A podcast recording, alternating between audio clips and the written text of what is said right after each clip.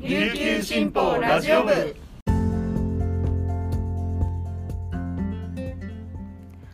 はいたい。皆さんいかがお過ごしですか？今日も琉球新報ラジオ部をお聞きいただきありがとうございます。2月24日金曜日。本日の担当パーソナリティはデジタル推進局の田吹陽子です。午前11時時点の那覇市の天気は曇り一時雨。気温は22.4度となっています。ちょっとこれから出かけるという方は折りたたみ傘など持っていたら安心かもしれませんね。さてこの前沖縄の30代が50代の男性で肥満の人が半数超えというニュースを読み上げましたけれども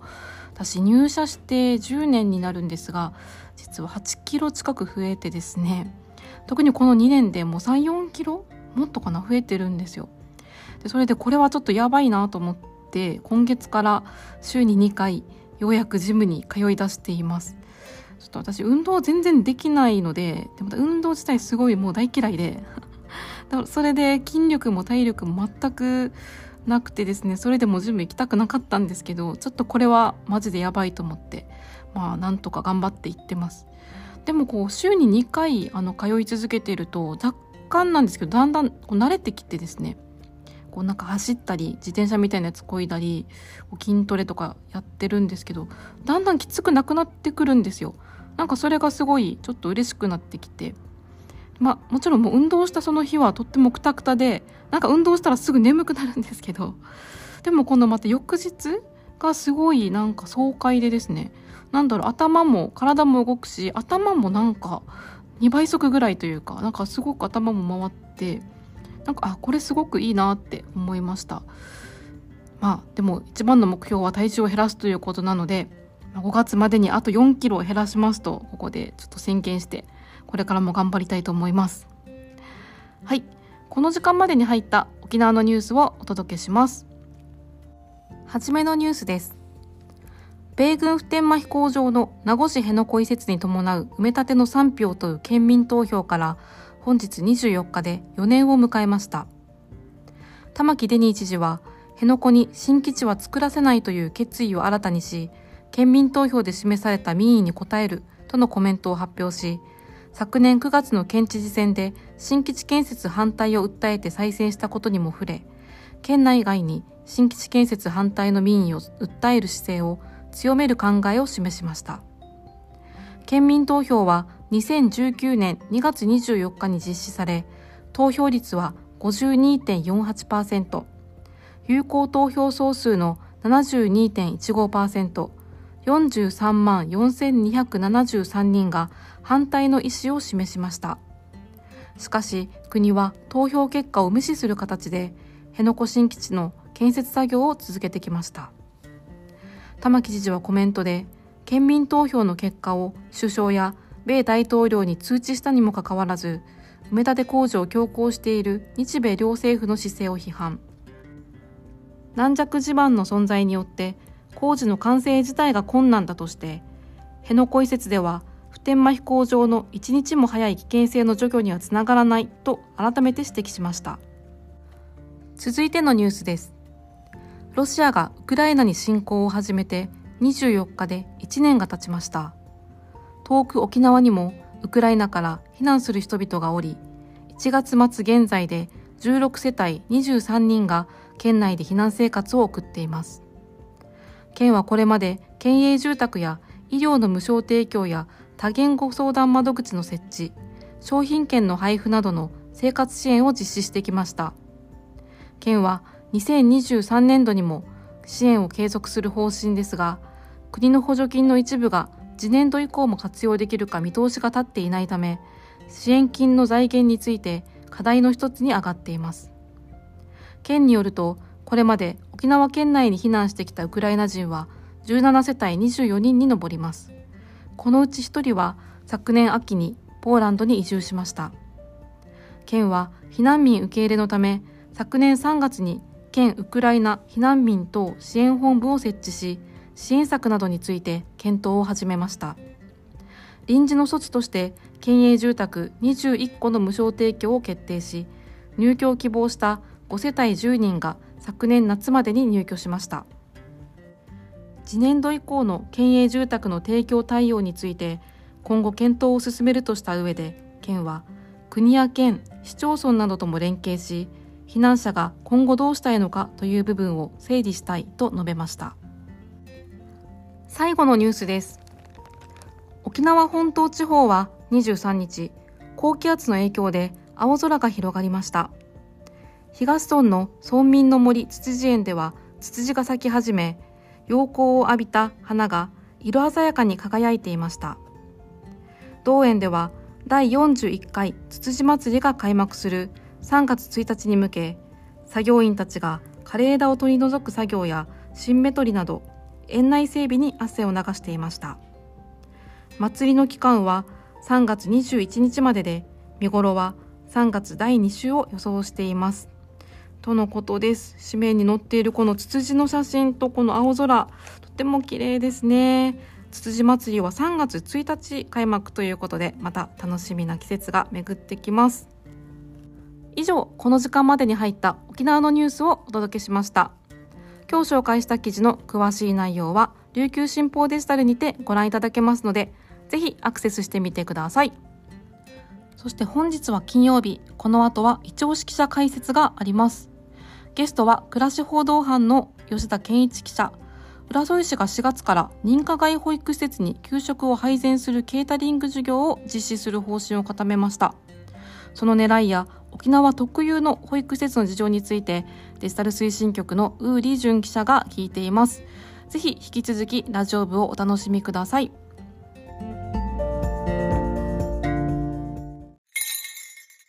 琉球新報読者は無料って CM 読者じゃない私にはいいことないのでしょうか？というメールが来ていましたが安心してください。スマホパソコンでサクッと読めちゃう琉球新報デジタル。あなたにもおすすめしたい理由がちゃんとあるんです詳しくは新報デジタルで検索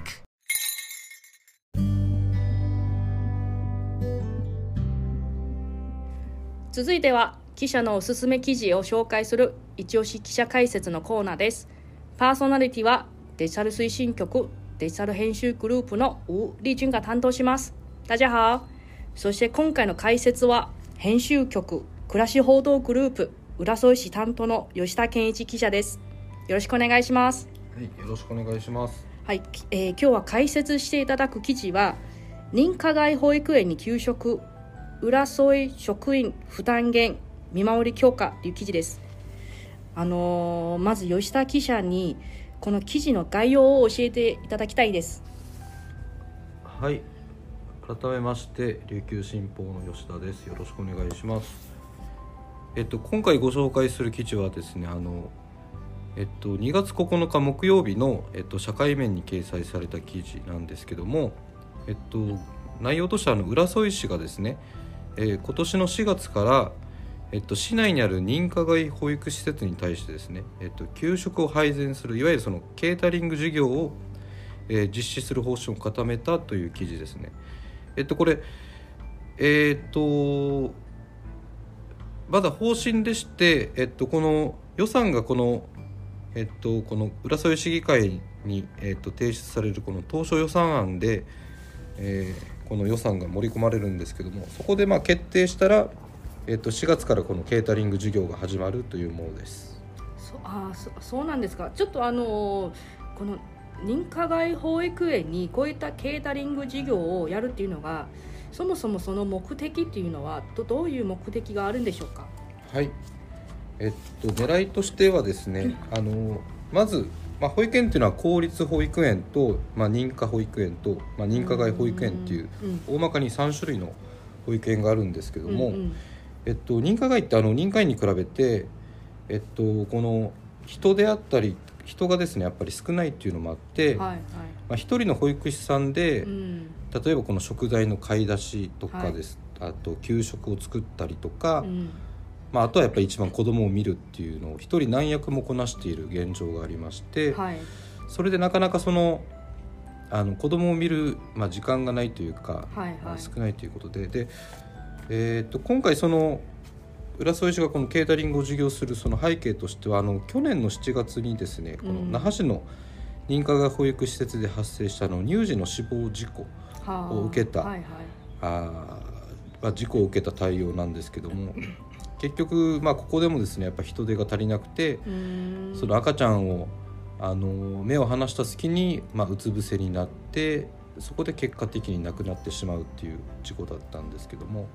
まあ、それで浦添市としても、まあ、同様なことが起こらないようにですね、うんうんうん。あのまあ給食せめて給食は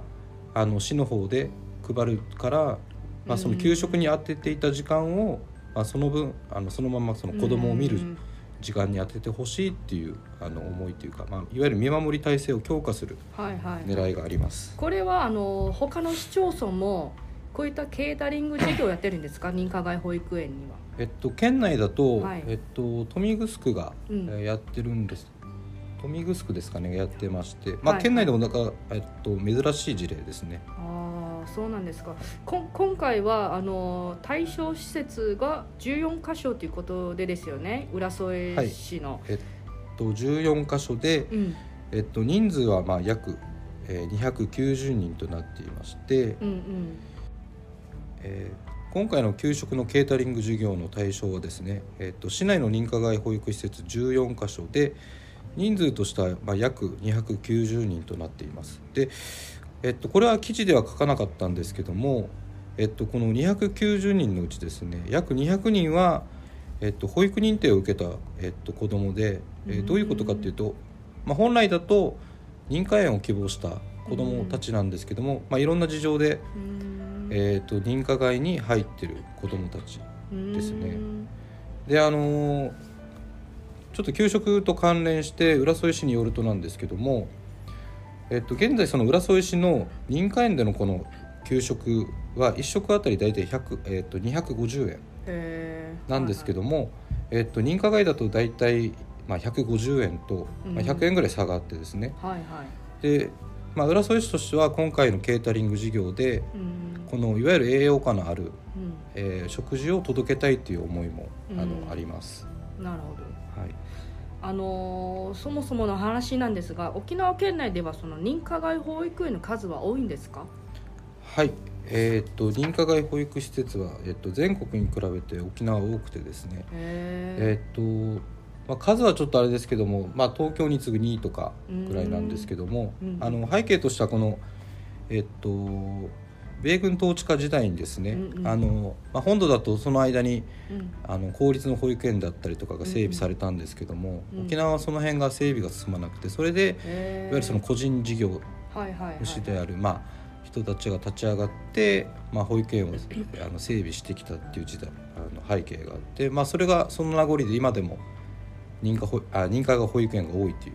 あの現状になっています。なるほど。で今回の対象もまさにこういう個人事業主の認可外保育園が対象になってるんですよね。はいそうですね。はい。なるほど。はい。そのケータリング事業を実施するほかに浦添市は認可外保育園には他の他にこの実施する事業もあるんでしょうか？はい。えっとこれもあのケータリング事業と同じ予定なんですけどもえっとえっと認可外保育園で働く人のその処遇改善に向けた予算を、うん。えっと、えー3月定例会で提案する予定でして、うん。あのどうしても認可園と比べて認可外ですとあのこの保育所のその処遇がですね、うん。えっと、悪い傾向があるので、うん。まあ、それでやっぱり人がなかなか来ないっていうはいはい。悪循環に陥ってるので、うん。その辺も市としてはあの重く受け止めてですね、うん。この辺の予算を、えっと、割いております。また、えっと、それとは別にですね3月にですねうん。あの乳児帯同センサーといって、うんうんうんこのベッドに寝ている乳児が動いたりとか動かなかったりするのを、まあ、センサーで検知する、あのはいはい。機材もですねあの認可外保育園の施設に送る予定でして。うーん。なるほど。本当にこれによってこの認可外保育園の見守り体制強化していただきたいんですね。あのーまあ、最後になるんですが最近浦添市内では、まあ、あの児童クラブの問題や、まあ、子育て支援センターの廃止の話も吉田記者があのよ一生懸命でこれを書いてえーいただいてあの次のおお鍵盤にも浦添市鍵盤ですか、はい。そこにもまた続報するということでいかがですか？ここを紹介はい、えっと、今浦添市でですねあの子育て支援拠点施設っていうのがちょっと廃止される恐れがありまして、まあ、そこでその施設を利用されている、えー保護者からこのなくさないでほしいっていう声が相次いでまして、まうんあその辺の、えっと、記事をですね、うんえっと、来週火曜日の、うんえっと、鍵盤でも書いていますので。あなるほど。ぜひ皆さんその来週火曜日の琉球新報を、えー読んでいただきたいです今日はどうもありがとうございました。はい、ありがとうございました。